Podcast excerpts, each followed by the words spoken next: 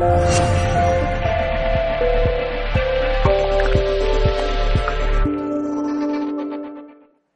bien, la siguiente conferencia de esta mañana de domingo lleva por título Desintoxicar y regenerar el organismo con dietas depurativas, semi-ayunos y ayunos, la cual será impartida por la doctora Almudena Moreno Navarrete.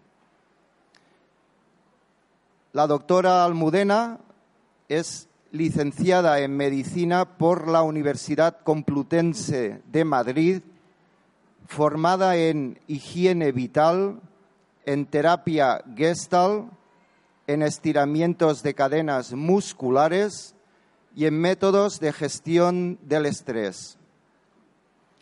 Desde el inicio de su labor médica, pone el énfasis en la importancia del cuidado del estilo de vida tanto para prevenir la enfermedad como para recuperar la salud.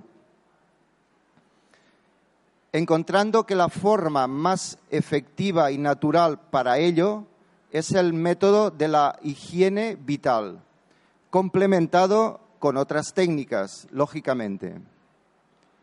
Desde hace más de 30 años se dedica a la aplicación y difusión de todas estas terapias a través de charlas, cursos y seminarios, fundamentalmente en la Casa de Reposo, Escuela de Salud Los Madroños, de la cual es directora y que se encuentra situada en el bello paraje del Parque Natural del Desierto de las Palmas y Lesantes, muy cerquita de Cabanes, Benicassim y Oropesa del Mar, en la provincia de Castellón de la Plana.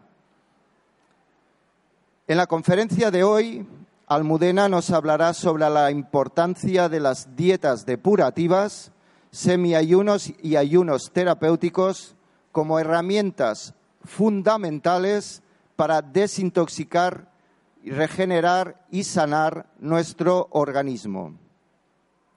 Bien, sin más dilación, pasamos la palabra a la doctora Almudena Moreno, a la vez que le reiteramos nuestro más sincero agradecimiento por aceptar la invitación de venir hoy a Embalaguer para compartir sus vastos y extensos conocimientos en salud y nutrición humana. Muchas gracias, muchas gracias cuando quieras, Almudena.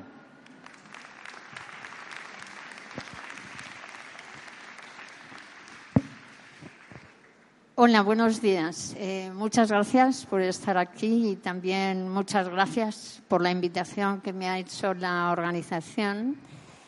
Y bueno, pues voy a intentar el, eh, digamos, eh, explicar los, digamos, las causas, ¿no? Que nos llevan a estar, digamos, a intoxicarnos y por qué estas dietas son lo fundamental para recuperar nuestra salud.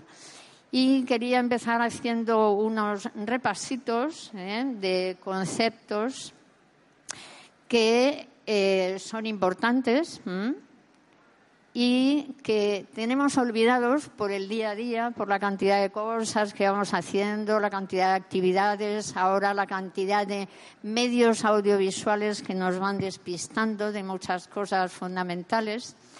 Entonces, el concepto fundamental que es nuestro estado natural es el de salud. Y eh, os he puesto aquí la definición de la Organización Mundial de la Salud, que considera este estado como el estado de perfecto bienestar a nivel físico, psíquico, y psíquico engloba mental y emocional.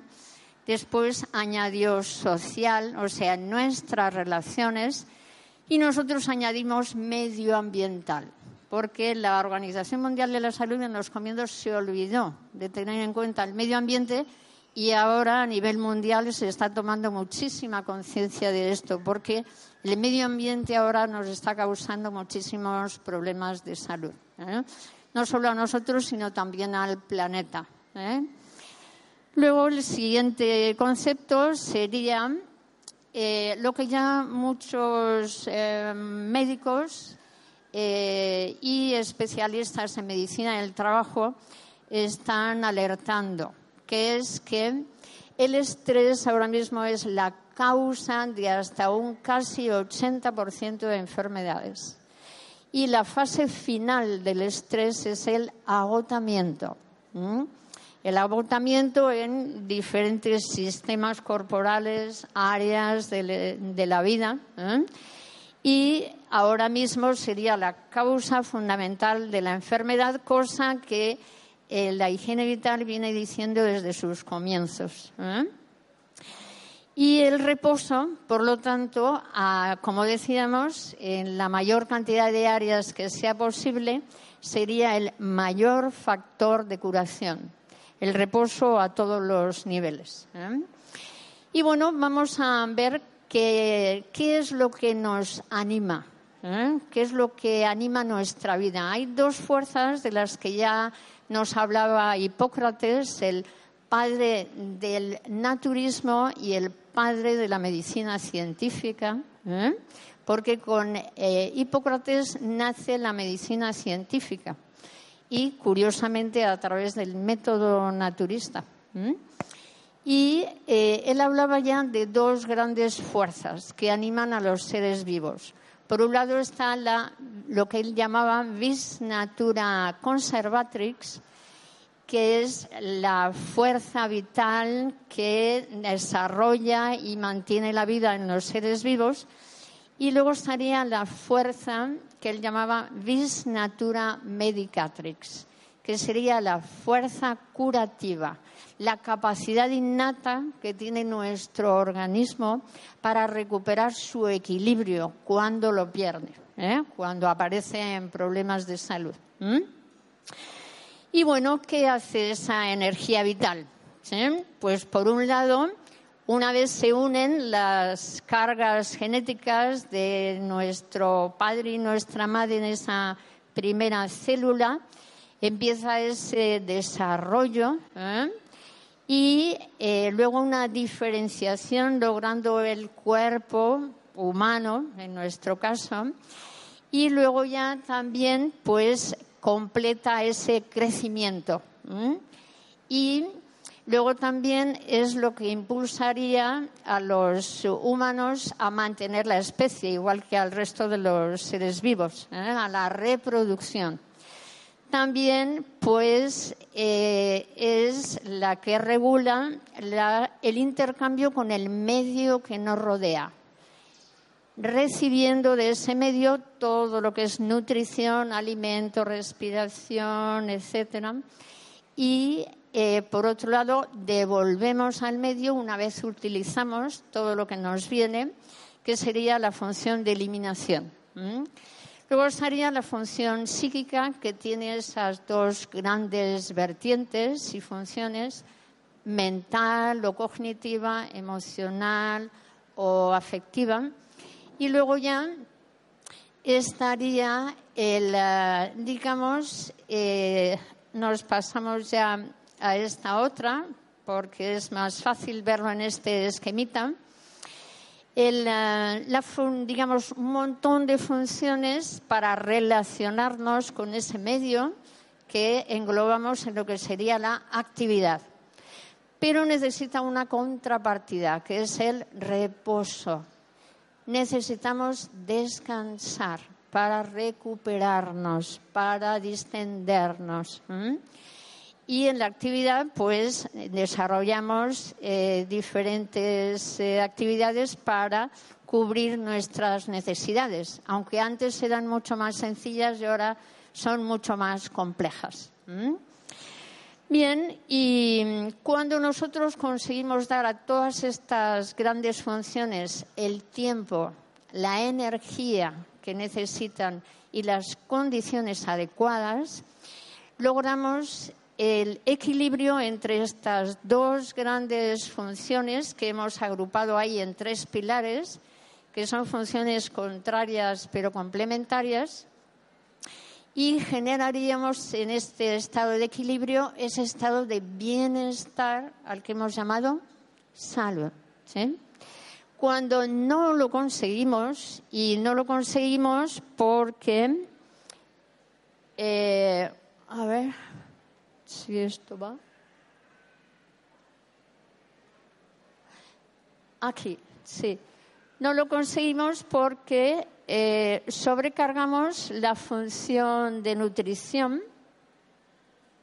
Ay, qué sensible. bueno, la función de nutrición.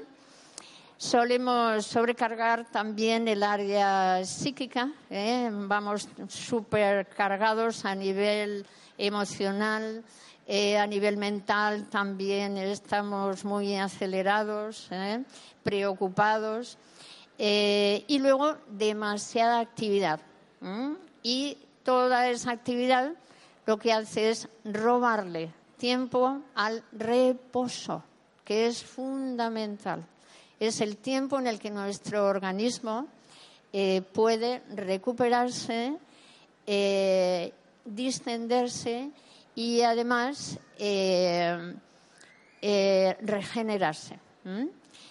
Y bueno, pues también le quitamos tiempo a la eliminación ¿eh? celular y eh, eso va produciendo un desequilibrio, se van acumulando toxinas y tóxicos en el cuerpo y al final pues aparecen las enfermedades. Y bueno, pues desde el siglo pasado ya eh, nuevos eh, estudios en, eh, biología molecular han descubierto que la vida pues es cooperación y aprendizaje. Se han recuperado las teorías de Lamarck, un biólogo coetáneo de Darwin, y en aquel momento la teoría de la evolución de Darwin, que es la supervivencia se consigue por la lucha ¿eh? entre los individuos y las especies. Sin embargo, Lamarck hablaba de eh, que la evolución es posible a través de la cooperación y el aprendizaje, que además transmitimos a nuestra descendencia a través precisamente de nuestros genes. Entonces, eh, se calcula que somos una comunidad de unos alrededor de unos 50 billones de células. Aquí tenemos el dibujito de una célula y esos 50 billones de células trabajan cooperativamente y tienen conciencia conciencia de colectividad. Y ese trabajo en, eh, cooperación y con esa conciencia colectiva consigue la supervivencia y el bienestar. ¿eh? Además, no estamos solos. Tenemos hasta, se habla de unos 90 millones de microorganismos que conviven con nosotros y que además nos asisten y nos ayudan. Ahora mismo hay un desarrollo enorme de estudios sobre estos microorganismos que se llaman microbiota. ¿Os suena el término? Sí, ¿verdad? Ahora se está hablando mucho. Y bueno, pues las células, eh, los microorganismos unicelulares eran únicos, ¿eh? Eh, digamos, fueron el comienzo de la vida se empezaron a agrupar en comunidades hasta que dieron los organismos complejos pluricelulares. Y este desarrollo ha ido sucediendo pues a través de dos mil y pico años y nuestras células tienen una inteligencia que se ha ido desarrollando pues a través de eh, pues más de 3.500 millones de años. ¿eh? O sea que podemos confiar bastante en ellas.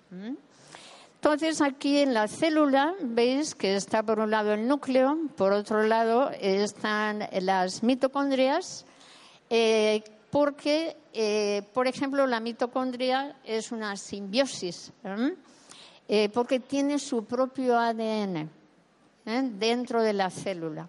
Entonces, tiene su propia información genética. Y en el núcleo es donde se guarda toda la información que hemos recibido de nuestros ancestros, en nuestros genes. Y bueno, eh, el desarrollo de la biología molecular, ¿eh? que nos lleva a la epigenética, pues va viendo que no son los genes los que controlan la vida en la célula, sino que es el entorno el que va a ir eh, interactuando y la membrana celular va recogiendo información y de ahí la pasa al núcleo porque en realidad los eh, cromosomas, eh, la carga genética son los planos para el desarrollo ¿eh? de moléculas, de células, de tejidos, de órganos y para responder a las necesidades que se desencadenan en contacto con el medio. Y eh, digamos que esos planos, el que los va a ir eh, leyendo es la célula a través de su interacción con el medio ambiente.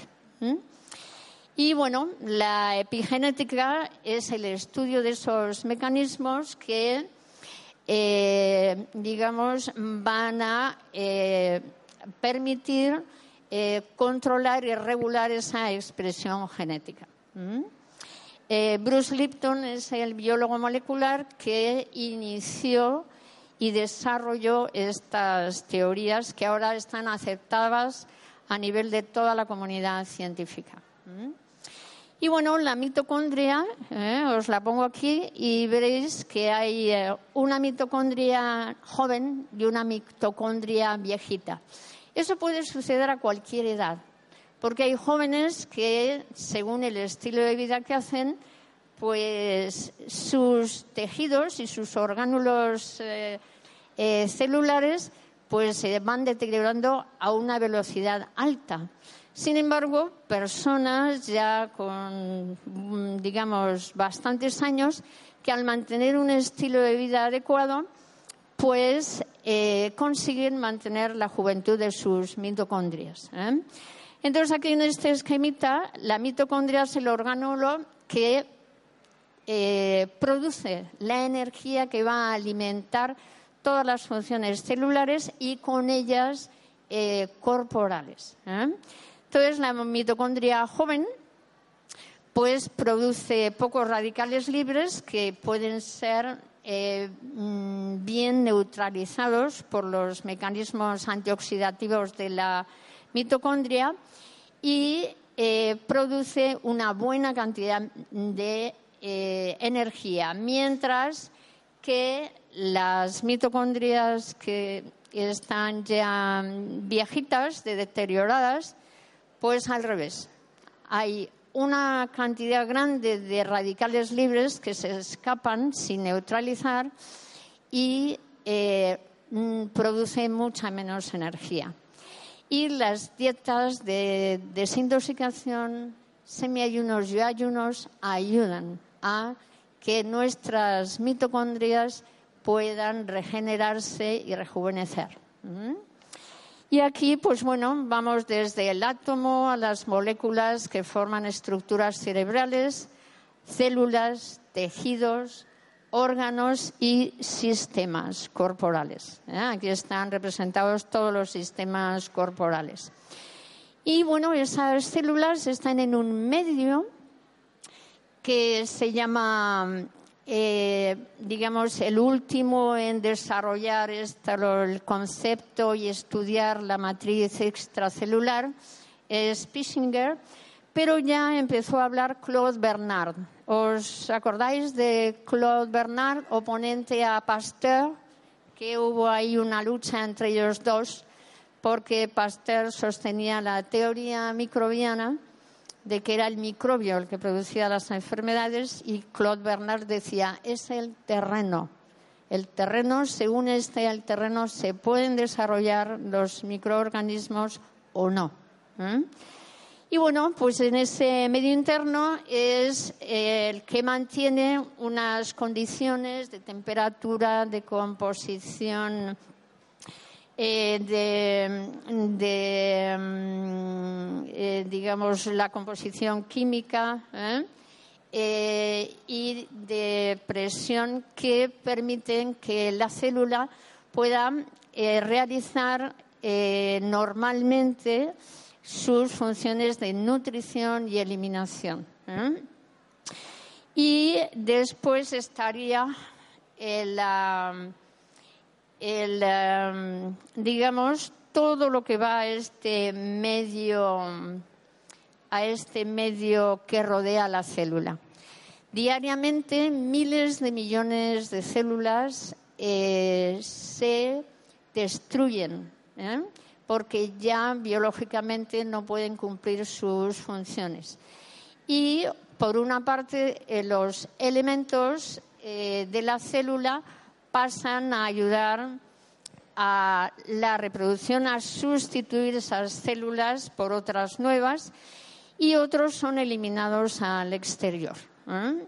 Y todo eso va a la matriz extracelular. Eh, aquí hay una foto de un de un tejido. Y eh, cuando eh, eh, digamos, los residuos superan la capacidad de eliminación del cuerpo, se van acumulando. Y nuestro organismo, esa vis natura conservatrix, esa fuerza vital, intenta proteger los tejidos vitales de órganos vitales y va acumulando estos eh, residuos en tejido adiposo, tejido graso y tejido conectivo. ¿eh? Y eh, de hecho, pues hay un montón de estudios donde se ven cómo el tejido graso acumula entre ellos DDT. ¿Os suena el DDT que se prohibió? Un pesticida pues se encuentran en personas después de la prohibición del DDT que lleva pues décadas, todavía se encuentran residuos de DDT en el tejido adiposo de muchísimas personas. ¿eh? Y eh, además también a ese medio extracelular van a parar los eh, restos de las malas digestiones, de la insuficiente digestión, de el exceso de alimentos que consumimos y de alimentos desnaturalizados, además de los tóxicos que los eh, van, digamos, que, van eh, reteniendo. Y bueno, afortunadamente tenemos esta gran función de depuración y eliminación que eh, están actuando permanentemente, las 24 horas del día, pero que, eh, digamos, eh, esa función se profundiza en el tiempo de reposo, reposo nocturno, en el que sumamos muchas horas, y luego en los tiempos de reposo diurno que nos permitamos y que nosotros recomendamos aumentar cuando hay problemas de salud. Eh, ahí van a parar las toxinas, que son los desechos celulares eh, del metabolismo interno de las células. Por ejemplo, pues el anhídrido carbónico, la urea, la creatinina, el ácido úrico, la bilirrubina, los cuerpos cetónicos, eh, el ácido láctico y por otro lado, los tóxicos provenientes de la contaminación externa, tanto del aire como del agua, como de los alimentos, ¿no? El óxido de carbono, los aditivos químicos, los abonos químicos, pesticidas, los plásticos. Los plásticos también contaminan nuestros alimentos, el aire que respiramos también, los metales pesados. ¿eh? Y bueno, la circulación linfática y venosa recogen del espacio extracelular, lo llevan a los aparatos de desintoxicación. Y ahí cada aparato elabora su propio producto de excreción, ¿eh? la orina, la bilis, el aliento expirado, eh, y luego a través de la piel, pues también las glándulas sudoríparas, la descamación de la piel, etcétera. Y una vez, eh, eh, digamos, elaboran este producto de excreción, ya está la fase de eliminación al exterior, la evacuación a través de estas orina, etcétera. Y bueno, esta función es la que nos va a ayudar a poder reparar y reponer las células desgastadas y viejitas. Y bueno, hay experimentos científicos que ya desde, fijaros los años, 1907, un premio Nobel eh, eh, que eh, lo recibe por el descubrimiento de los fagocitos dentro de los glóbulos blancos publica una, teoría que llama de la prolongación de la juventud. Se llama Mechnikov. Y en esa investigación, pues él eh, ve que la vejez, eh, digamos, el deterioro de la función de los tejidos, pues aparece por autointoxicación. Él ya empieza a utilizar ese término. En los tejidos ¿eh? se van acumulando los restos de malas digestiones, putrefacciones, fermentaciones intestinales.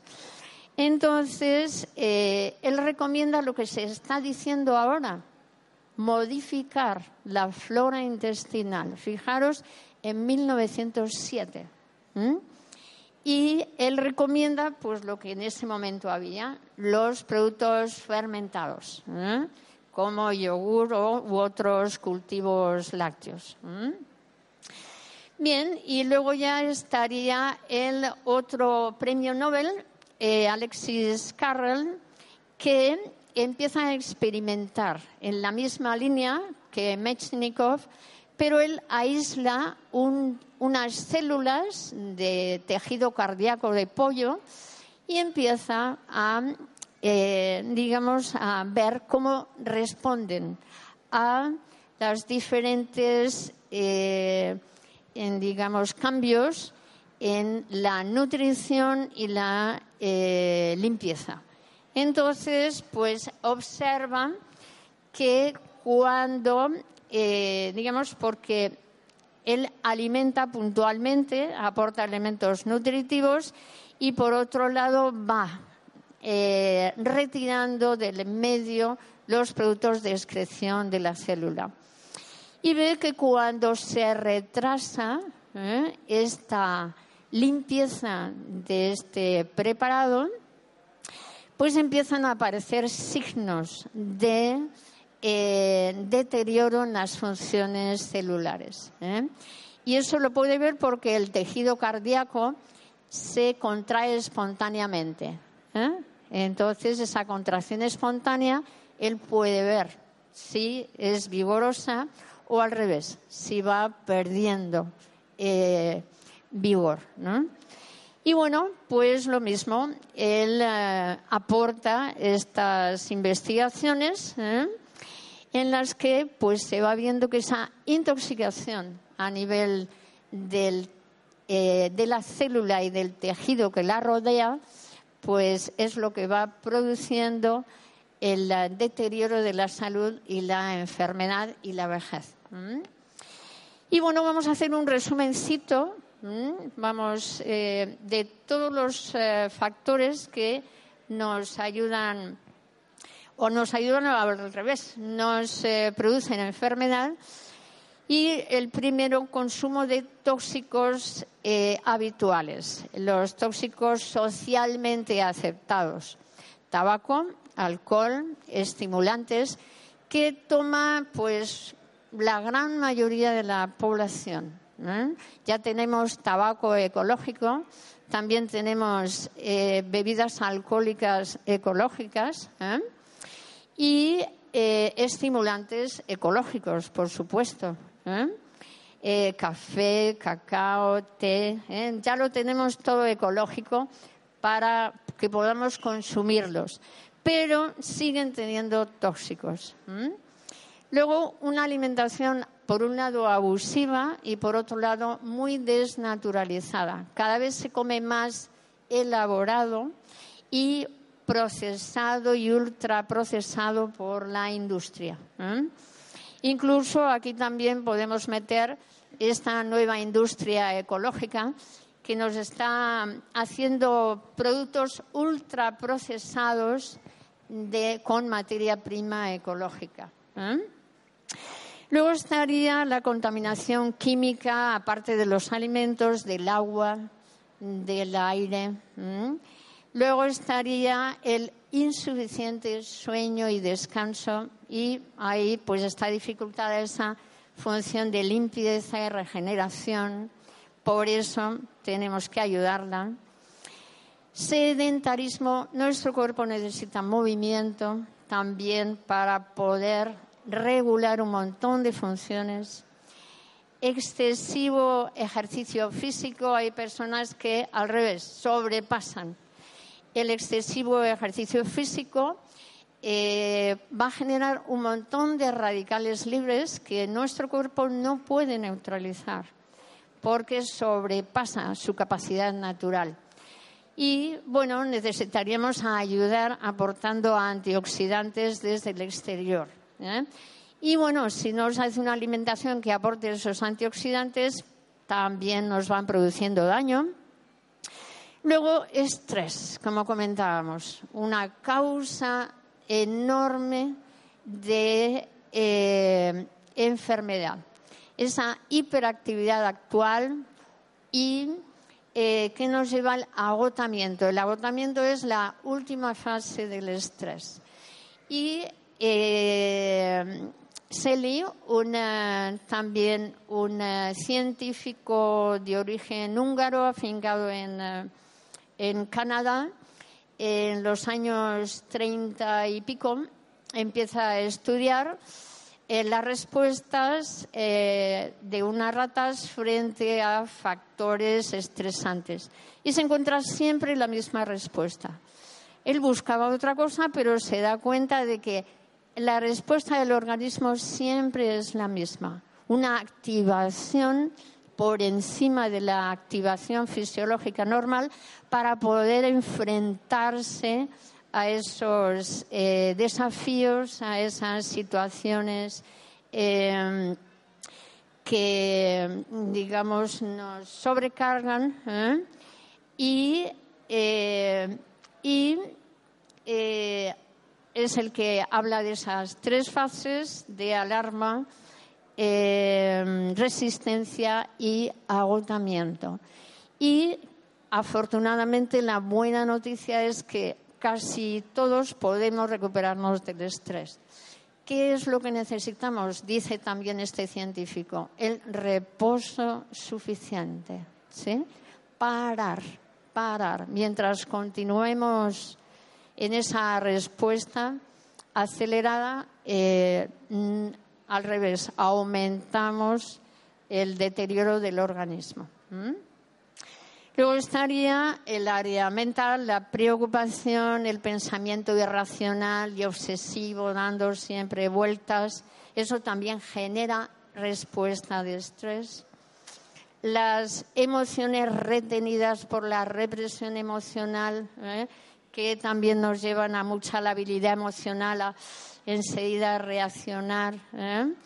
Y lo mismo, también activa la respuesta de estrés y la contaminación electromagnética, ¿eh? que hay que ir teniendo en cuenta porque hace muy poquito que se empezó a instalar el 5G, ¿os suena? De altísima velocidad. Y ya, pues en Europa están empezando a, a ver que los problemas que nos pueda causar. porque la contaminación electromagnética va a interferir en nuestra bioelectricidad y entonces es la conducción del sistema nervioso. Entonces ahí pues también pueden sumarse problemas. Luego estaría eh, la vis natura medicatrix. Medicatrix es la palabra griega referente a curación. De ahí se derivan las palabras de medicina, médico, medicamento, ¿sí? Es referida a curación, nuestra fuerza innata de curación, esa capacidad. Y bueno, invierte la distribución de energía y nos eh, para aumentar las funciones de desintoxicación y reparación, ¿eh? Eh, favoreciendo la eliminación, la excreción, la evacuación, la reparación, la renovación, la regeneración de nuestros tejidos y con ello ya la regulación funcional. Y bueno, la higiene vital lo que recomienda es apoyar al cuerpo en este proceso cuando se pone en marcha esta fuerza curativa, cuando ve que los tejidos están demasiado intoxicados. Y cuando ya estamos tan bajos de energía que ni se pone en marcha, pues podemos ayudar. ¿sí? Y, como decíamos, el reposo, factor fundamental de eh, de recuperación. Reposo corporal absoluto es en la cama. Según el proceso de enfermedad, pues cama durante un tiempo prolongado hasta recuperar la salud. Sobre todo pues cuando hay procesos muy agudos, procesos febriles eh, o procesos de más serios en los que un órgano importante está muy afectado y que antes se recomendaban un mes y hasta dos meses de reposo en cama todo el día. ¿Os acordáis? Cuando había hepatitis, nefritis, ¿sí? Y ahora ya pues no se recomiendan. Luego ya eh, el reposo relativo es cuando son procesos pues no tan agudos y bueno, lo interesante es que le demos al cuerpo pues eh, todo el tiempo que podamos para que trabaje en esa función de limpieza y regeneración. Reposo digestivo, ayuno, semiayuno, ¿eh? que ahora vamos a ver. Sensorial, psíquico, ¿sí? ¿Eh? a través de ayudas. Vamos a ir más ligeras. Y bueno, para recuperar y mantener nuestra salud es importante las medidas preventivas.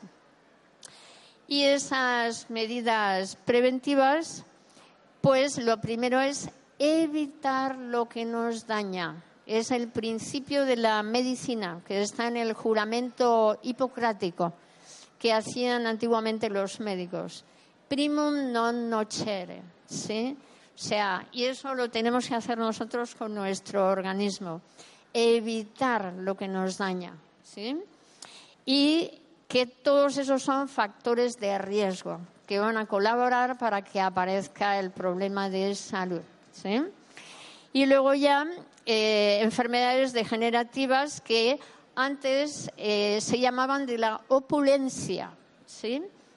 Y ahora se llaman de la civilización porque desde mediados del siglo pasado se extendieron a grandes áreas de la población, primero de los países industrialmente desarrollados y luego de los otros países en vías de desarrollo por la globalización del estilo de vida.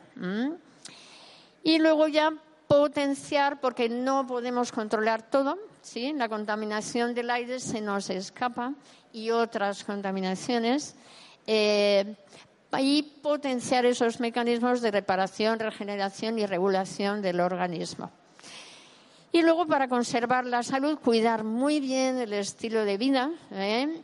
y especialmente de la alimentación y del entorno inmediato, ¿eh? nuestra casa, nuestro trabajo, y adaptar nuestras, eh, nuestros hábitos a las, mm, digamos, a nuestro momento vital. nuestro momento vital pues no es el mismo cuando nacemos eh, las mujeres embarazadas que están dando de mamar, los niños primera infancia, niños más mayorcitos, adolescencia, juventud, eh, van cambiando. Bien, y luego ya eh, repasamos así rapidito también evitar la contaminación, ¿eh? Eh, favorecer los procesos depurativos, alimentación vegetariana o casi, equilibrada y rica en antioxidantes, práctica regular de ejercicio aeróbico y estiramientos, suficiente reposo y sueño, gestionar el estrés y las emociones pues con prácticas y ayudas adecuadas y cultivar el pensamiento racional y optimista. ¿eh? En vez de pesimista y fantasías catastróficas continuas, que esa precisamente es una de las mayores causas de estrés. El estar pensando permanentemente en lo terrorífico que nos puede pasar. ¿sí? Entonces es muy importante. Y luego ya, eh, ¿cómo evitamos la contaminación? Que entre contaminación en nuestro cuerpo. Pues eh, alimentos de producción ecológica, todos los que podamos conseguir. Evitar los alimentos envasados, procesados y ultraprocesados. Envasados en plástico, porque el plástico contamina el alimento a partir de 20 grados el plástico empieza a contaminar o bien el aire o bien los alimentos. ¿eh? Luego ya evitar el consumo de los tóxicos habituales, usar cremas y productos de aseo que no lleven los conservantes que tienen efecto disruptor hormonal, que son los parabenos, ¿os suenan? Que ya se va conociendo y también que no tengan productos del petróleo, mejor hechos con productos vegetales. Frecuentar la naturaleza todo lo posible ¿eh? y elegir el entorno y cuidarlo y minimizar la exposición a campos electromagnéticos y radiaciones. Y bueno, ¿cómo vamos a favorecer los procesos depurativos que nos van a ayudar a eliminar las toxinas radicales libres que o bien proceden del metabolismo o bien del ambiente exterior? Pues, como ya hemos dicho, aumentando el tiempo de reposo, liberando la respiración, la tensión psíquica se traduce en tensión corporal. La tensión corporal afecta a los músculos que trabajan permanentemente. ¿Y qué músculos trabajan permanentemente? Los de la respiración. ¿sí? Por eso, cuando tenemos tensión psíquica, eh, nuestra respiración está eh, muy reducida. Entonces, hay que liberarla. Todas las nuevas técnicas corporales y las técnicas orientales eh, todo ese trabajo, uno de los eh, objetivos es liberar la respiración. Después, favorecer la producción de orina eh, consumiendo suficiente cantidad de frutas y verduras crudas. Y cuando aumentan las necesidades de agua, por ejemplo en verano, cuando se hace ejercicio físico, pues consumir agua pura y eh, baja en minerales, porque hay que alcalinizar el medio interno a partir de minerales orgánicos, no minerales inorgánicos, ¿eh? porque ahora nos venden que tenemos que beber aguas mineralizadas. No, es la alimentación la que nos tiene que ayudar. Y luego ya facilitar el movimiento intestinal eh, con la alimentación vegetariana rica en fibra y además con eh, ejercicio físico, con movimiento. Es una de las eh, funciones que facilita. Y luego ya por realizar las dietas depurativas, ayunos y semiayunos. Y estas serían las características de una alimentación ideal. Vegetariana o vegana con un poco de derivado animal, preferentemente derivado, huevo o lácteo ligero, antes que animal, pero bueno, hay personas que les cuesta, bueno, pues cada uno tiene su ritmo. Ahora, cuando hay procesos de enfermedad, recomendamos la dieta vegetariana estricta. Eh, ya lo venía diciendo Hipócrates, la higiene vital, el naturismo, y un estudio científico, el más grande hecho hasta el momento, no habréis oído hablar a lo mejor, el estudio de China, dirigido por Colin Campbell en los años 80 y 90, y las conclusiones finales del estudio son que la dieta vegetariana es la que puede ayudar a evitar el desarrollo de las enfermedades de la civilización. Y si es posible la reversión, va a ser la dieta vegetariana la que ayude. Es un eh, estudio muy interesante que os recomendaría leer. Hay un libro de divulgación. Entonces es muy interesante. Eh, y luego ya, rica en alimentos crudos. Ahora vamos a ver por qué.